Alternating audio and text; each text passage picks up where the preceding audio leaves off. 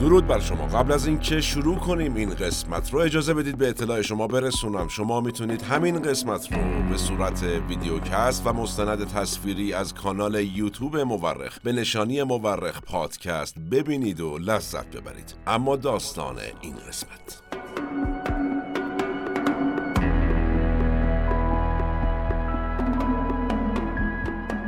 ما خدا را باور داریم این شعار ملی آمریکایی هاست که روی اسکناس دلار واحد پولی ایالات متحده چاپ شده. در واقع روی مهمترین واحد پولی دنیا. داستان ما و دلار قصه پر سوز و گدازیه. این سالها و این روزها هم که حسابی مشغول درآوردن پدر زندگی ماست این دلار. در حقیقت این خود دلار نیست که داره دمار از روزگار ایرانی ها در میاره. سیاست های اقتصادی باعث شده ارزش پول ملی ما یعنی ریال به نسبت ارزش دلار روز به روز کمتر و کمتر بشه. و نتیجه این سیاست هاست که بار زندگی رو روی دوش ما سنگین و سنگین تر می‌کنه. اما این دلار چرا انقدر اهمیت داره؟ چرا ارزش پول ما و البته کل جهان به نسبت دلار سنجیده میشه؟ اصلا از کی وارد زندگی ما ایرانیان شده دلار؟ اینها سوالاتی است که در این قسمت از پادکست مورخ بهش جواب خواهیم داد. یعنی میریم سراغ تاریخ دلار در ایران زمین.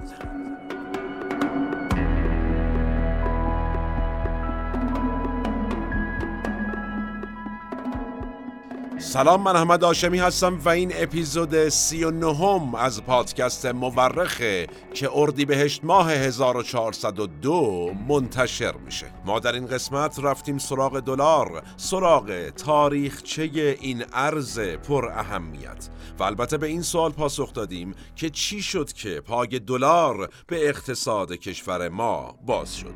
به اعتقاد اغلب مورخین تاریخ بیش از آن که علم باشه یک هنره هنره کنار هم گذاشتن شواهد. ما در پادکست مورخ هر بار یکی از پازل های تاریخ جهان رو کنار هم می‌ذاریم. منابع اصلی ما در این قسمت از پادکست مورخ کتاب اقتصاد کلان اثر گریگوری منکیو و همینطور آمارهای اقتصادی رسمی بانک مرکزی ایرانه. شما می‌تونید تمامی قسمت های پادکست مورخ و البته تا به اینجا از کانال یوتیوب پادکست مورخ به نشانی مورخ پادکست به صورت مستند تصویری یا ویدیو پادکست ببینید و بشنوید و لذت ببرید. نظر فراموش نشه و نوش گوش هاتون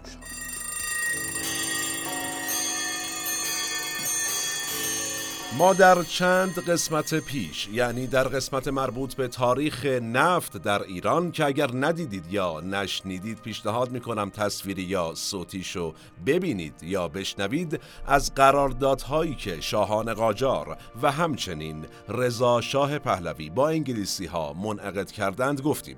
گفتیم بر اساس اون قراردادها امتیازات بهره برداری از نفت ایران رو بهشون می‌دادند. شاهان اولین قراردادی که رفتیم سراغش قرارداد رویتر بود که سال 1872 میلادی بسته شد. قراردادی که البته اجرایی نشد که حالا اینجا بهش کاری نداریم در قسمت مربوط به در واقع تاریخ نفت مفصل گفتیم ازش. اینجا به چیه این قرارداد ما کار داریم؟ عرض می‌کنم. به اینکه واحد پولی که در این قرارداد برای معاملات بین انگلستان و ایران سرش توافق شده بود لیره بود. لیره واحد پول اون زمان انگلستان بود. به پوند استرلینگ که واحد پول انگلیس بود و هست البته لیره می‌گفتند در آن زمان. بعدش اومدیم جلوتر و رسیدیم به قرارداد دارسی که در اولین سال از قرن بیستم منعقد شد. اونجا هم باز توضیح دادیم که معامله بر اساس لیره انگلیس منعقد شده بود. به سال 1933 میلادی که رسیدیم یعنی وقتی ربع قرن بیستم طی شده بود قرارداد 1933 یا 1933 بین رضا شاه پهلوی و انگلیسی ها بسته شد که باز هم می‌بینیم بر اساس لیره بسته شد. و هنوز خبری از دلار نیست. یعنی وقتی رد پای تجارت بین الملل در ایران رو بررسی می کنیم برای سالهای سال ببینیم که پول انگلستان که طرف حساب ما بوده ملاک قرار گرفته. قبل از همه اینها هم وقتی میریم سراغ قراردادهایی که قجرها با روسیه امضا کردند مثل قرارداد ترکمنچای و قرارداد گلستان ما بنا به چه واحدی پول دادیم؟ پول خودمون. بر اساس واحد خودمون بهش پرداخت کردیم به روسیه. پس سر دلار آمریکا از کی تو ایران پیدا شد؟ برای جواب بهتر اول یه نگاهی بندازیم به تاریخ دلار در خود آمریکا و در سطح دنیا.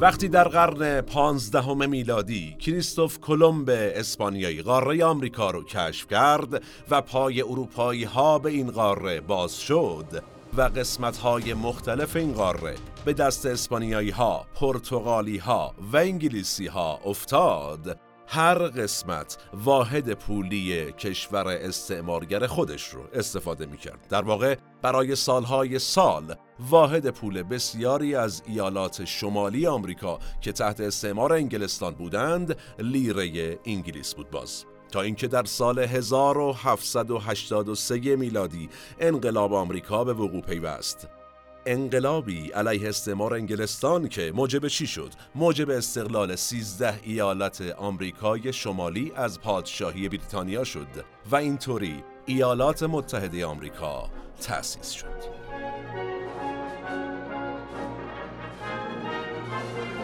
با استقلال ایالات متحده آمریکا. مظاهر استعماری انگلیس هم کنار گذاشته شد. یکی از نشونه های استعمار انگلیس چی بود؟ واحد پولش. لیره. آمریکایی ها لیره انگلیس رو از مبادلاتشون خارج کردند و چی رو جایگزین کردند؟ یکی از واحدهای پولی اسپانیا که اون زمان به شکل سکه نقره در مکزیک استفاده می شد. اسمش چی بود؟ دالر یا همون دلار. سال 1785 میلادی کنگره ایالات متحده آمریکا به اتفاق آرا دلار رو به عنوان پول رایج این کشور انتخاب کرد.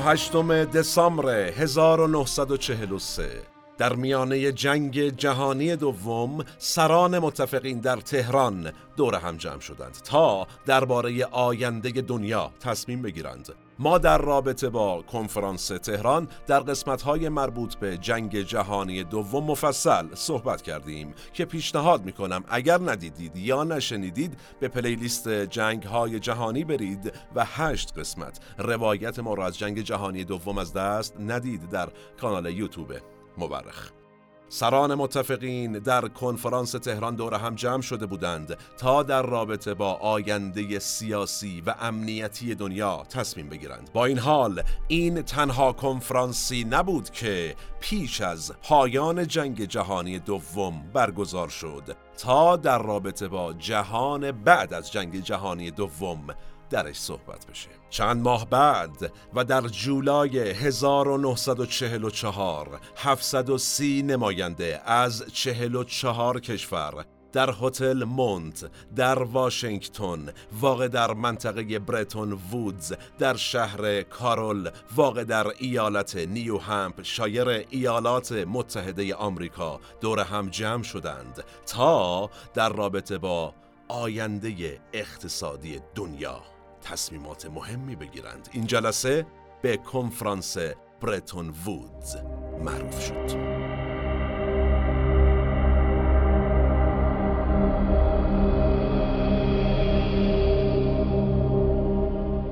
سران کشورهای حاضر در برتون وودز چی گفتند؟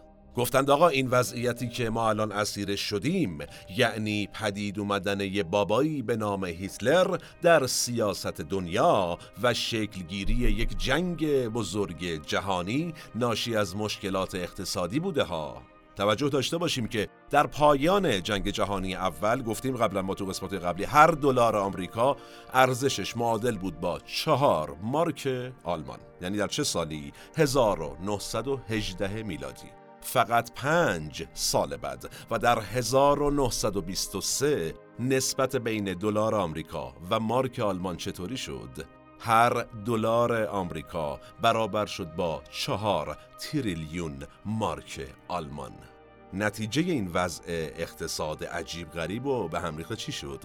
دیکتاتور روی کار اومدن هیتلر و جنگ جهانی دوم این دوستان برای حل این ناب سامانی رفتند سراغ ایده های چه کسی؟ آقای جان مینارد کینز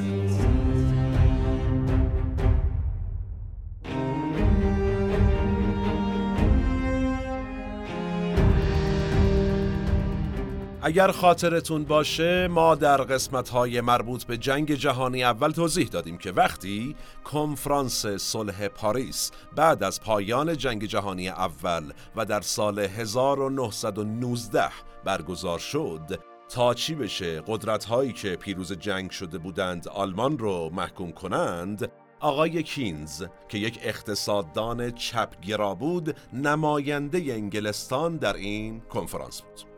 گفتیم که وقتی می‌خواستند جریمه های مالی سنگین برای آلمان ترتیب بدند آقای کینز گفت آقا جان نکنید. شر میشه. حالا ما گفتیم. خلاصه پیش بینی کردیشون اتفاقی که در ادامه خواهد افتاد. بقیه نماینده ها ولی چیکار کردند؟ به حرفش گوش نکردند و شد آنچه که نباید می‌شد. آقای کینز بعدا یک کتابی نوشت به اسم پیامدهای اقتصادی صلح 1919 یا 1919 و اونجا نظرش رو راجع به وضعیت اقتصادی اروپا بعد از جنگ جهانی اول توضیح داد که بعدا معلوم شد چقدر نظراتش دقیق بود.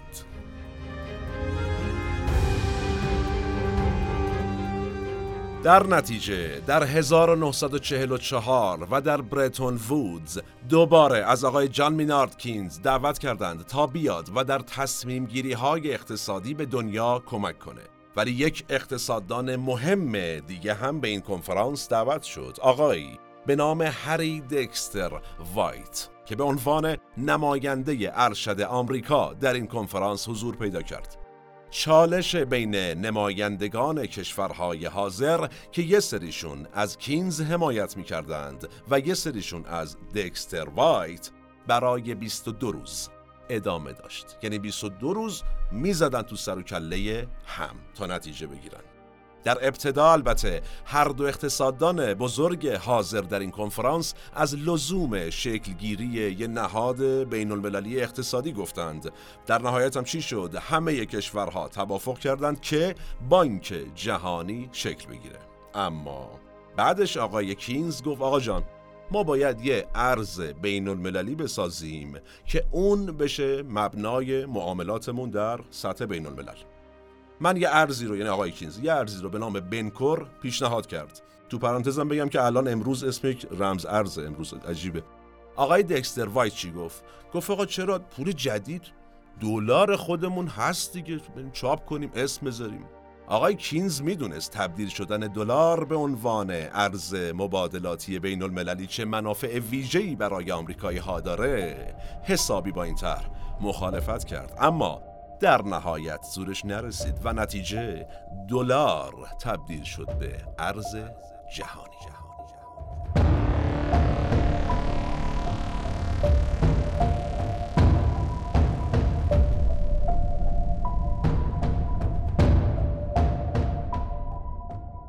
جالب این تاریخ. آقای هری دکستر وایت بعد از جنگ جهانی دوم به جاسوسی برای اتحاد جماهیر شوروی محکوم شد. با این حال طرح ایشون به شکل ویژه‌ای باعث شد آمریکایی که به واسطه دور بودن از صحنه اصلی نبرد جنگ جهانی دوم آسیب جدی ندیده بود و اقتصادش سر پا بود حالا به قدرت اول اقتصادی دنیا تبدیل بشه ایشون در برتون وودز پیشنهاد داد طلا رو به عنوان پشتوانه دلار در نظر بگیرند و قرار شد هر اونس طلا برابر باشه با 35 دلار آمریکا. آمریکا برای 25 سال نسبت هر اونس طلا برابر با 35 دلار آمریکا را حفظ کرد تا سال 1971 میلادی آمریکا حسابی درگیر جنگ ویتنام شده بود با کسری بودجه مواجه شده بود و در نتیجه آقای ریچارد نیکسون رئیس جمهور وقت آمریکا اعلام کرد که دیگه ممر و لولو برد. طلا پشتوانه دلار نیست و دلار تبدیل شد به یک ارز فیات یعنی ارز بی پشتوانه. به این تصمیم در تاریخ میگن شک نیکسون. با این حال شک نیکسون باعث نشد جایگاه دلار متزلزل بشه. تا به امروز هم که اتحادیه اروپا شکل گرفته و برای خودش ارز مبادلاتی تعیین کرده یعنی یورو رو جایگزین پول کشورهای عضو اتحادیه اروپا کرده و از اون طرف چین به یک قدرت اقتصادی بزرگ تبدیل شده و یوان رو به یک ارز پرکاربرد تبدیل کرده همچنان دلار ارز مبادلاتی اصلی دنیاست.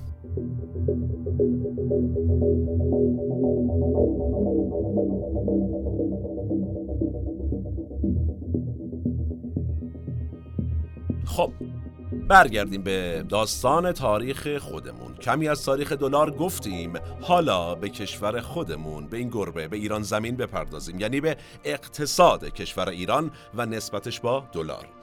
وقتی بعد از کنفرانس برتون وودز دلار تبدیل به ارز اصلی دنیا شد کشورهایی که مبادلات اقتصادی بین المللی کلانی داشتند بیش از کشورهایی که خیلی تبادل اقتصادی زیادی نداشتند اقتصادشون با دلار گره خورد. مثلا اگر دو تا تاجر از دو کشور متفاوت می‌خواستند تجارت کنند ممکن بود توافق کنند و با یکی از ارزایی که خودشون اصلا دوست دارن غیر از دلار این تبادل رو انجام بدن. ولی وقتی قرار بود تجارت بین دولت ها یا شرکت های بزرگ اقتصادی اتفاق بیفته دیگه این حرفا نبود. قطعا پای دلار هم می اومد وسط. ما در ایران چطور بود اوضاع تجارتمون؟ ما یک کشور نفتی بودیم و البته هستیم و چه معامله کلانتر و بزرگتر از تجارت نفت. پس پای دلار خیلی خیلی خیلی ویژه. به اقتصاد مملکت ما باز شد.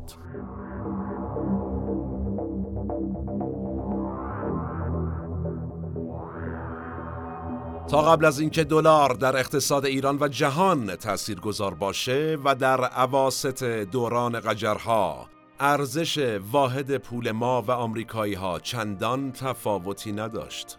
مرور کنیم تاریخ دلار رو در ایران زمین.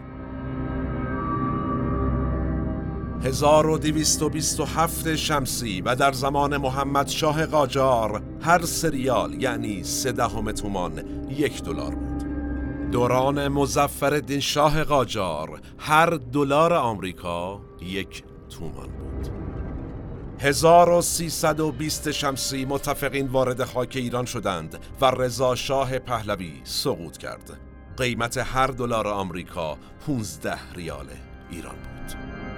با اشغال ایران توسط متفقین اوضاع اقتصادی ایران به هم ریخت و ایرانی ها شاهد تورم 96 درصدی در اقتصاد بودند. همین باعث شد که کم کم نرخ دلار از 15 ریال برسه به 16 ریال. در پایان دوران اشغال ایران نرخ دلار رسید به 32 ریال ایران ولی این قیمت با خروج متفقین برای مدتی ثابت بود. از اینجا به بعد هم دیگه کم کم پای دلار به اقتصاد ما باز شد. وقتی صنعت نفت ما ملی شد به دلیل اختلافات به وجود اومده با انگلستان نرخ دلار حسابی سعودی شد و به 60 تا 70 ریال رسید. با کودتای 28 مرداد 1332 علیه دولت مصدق باز اوضاع سیاسی و اقتصادی ناب سامان شد و هر دلار آمریکا شد 130 ریال ایران. در دهه سی میلادی اما ثبات اقتصادی ایران تک رقمی شدن تورم برای 13 سال و رشد اقتصادی بالا باعث شد ارزش پول ملی ما بالا بره و اینطوری هر دلار آمریکا شد 80 ریال ایران. تا سال 1352 رشد اقتصادی مثبت ایران ادامه داشت و ارزش ریال همینطور افزایش پیدا کرد و هر دلار شد 70 ریال. این وضعیت تا 1357 شمسی و وقوع انقلاب در ایران ادامه داشت.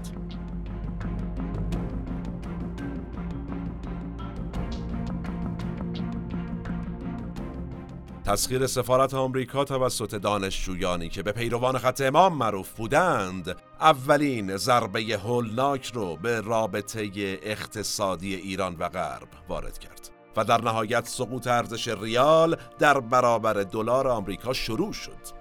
بعد هم جنگ ایران و عراق شروع شد و اوضاع خرابتر از قبل شد. از اینجای تاریخ به بعد قیمت دلار در ایران دو نرخی شد یعنی یه قیمتی رو بانک مرکزی ایران اعلام می کرد اما مردم در کوچه و خیابون و چهارراه استانبول و صرافی ها و سبز میدون و غیره دلار رو به یه قیمت دیگه معامله می کردن.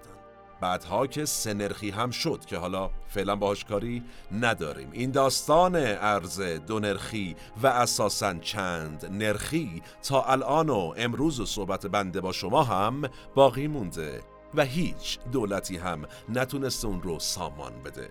نتونسته سامان بده که هیچ. کم کم همه چیز ما چند نرخی شد و شده.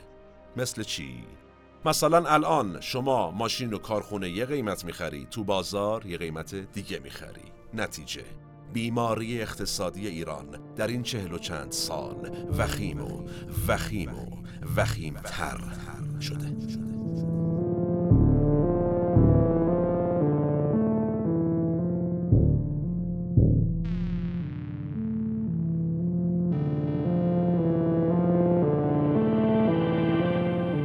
با قطع شدن روابط دیپلماتیک ایران و قدرت‌های دنیا از طرفی با افزایش تورم و کاهش رشد اقتصادی نسبت دلار و ریال هم مدام افزایش پیدا کرد در تمام این سالها.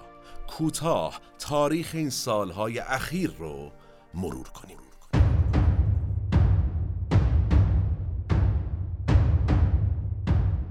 دو سال ابتدای انقلاب دولت که در اون زمان دست آقای بازرگان بود اعلام می کرد که قیمت دلار هفت تومانه.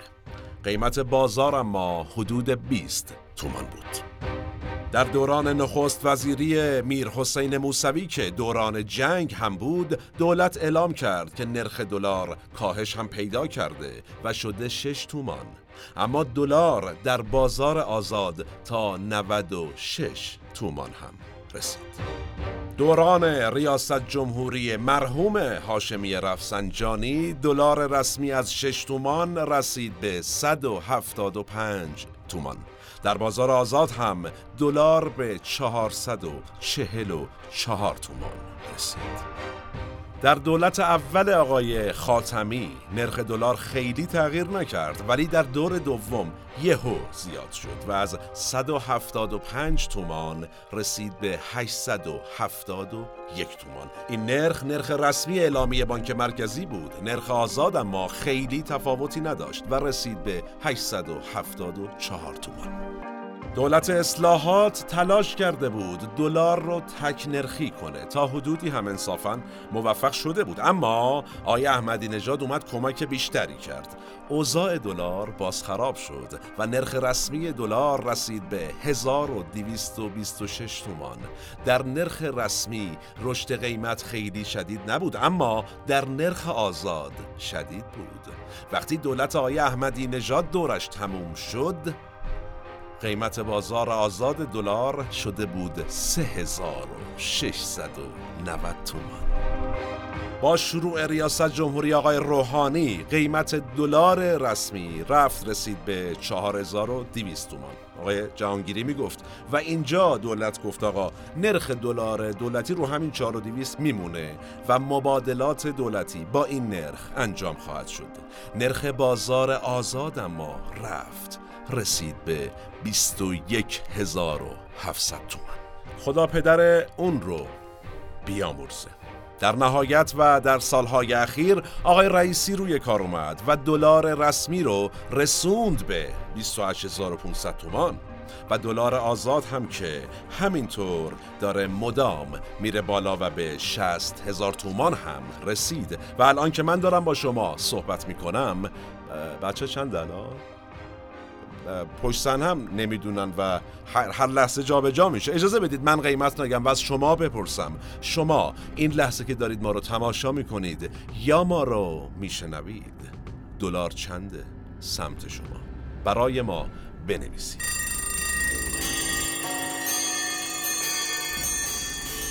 ریال ایران یعنی واحد پول ما در حال حاضر تقریبا بی ارزش ترین پول دنیاست. یعنی چی؟ ما در این قسمت سعی کردیم توضیح بدیم. یعنی نسبت ارزشش نسبت به دلار آمریکا از نسبت ارزش تقریبا تمام پولهای دیگر دنیا کمتره. ما در همسایگی کشورهای حاشیه خلیج فارس قرار داریم که با ارزش ترین پولهای دنیا رو دارند و وضع خودمون اینه. اقتصاد ما بیماره.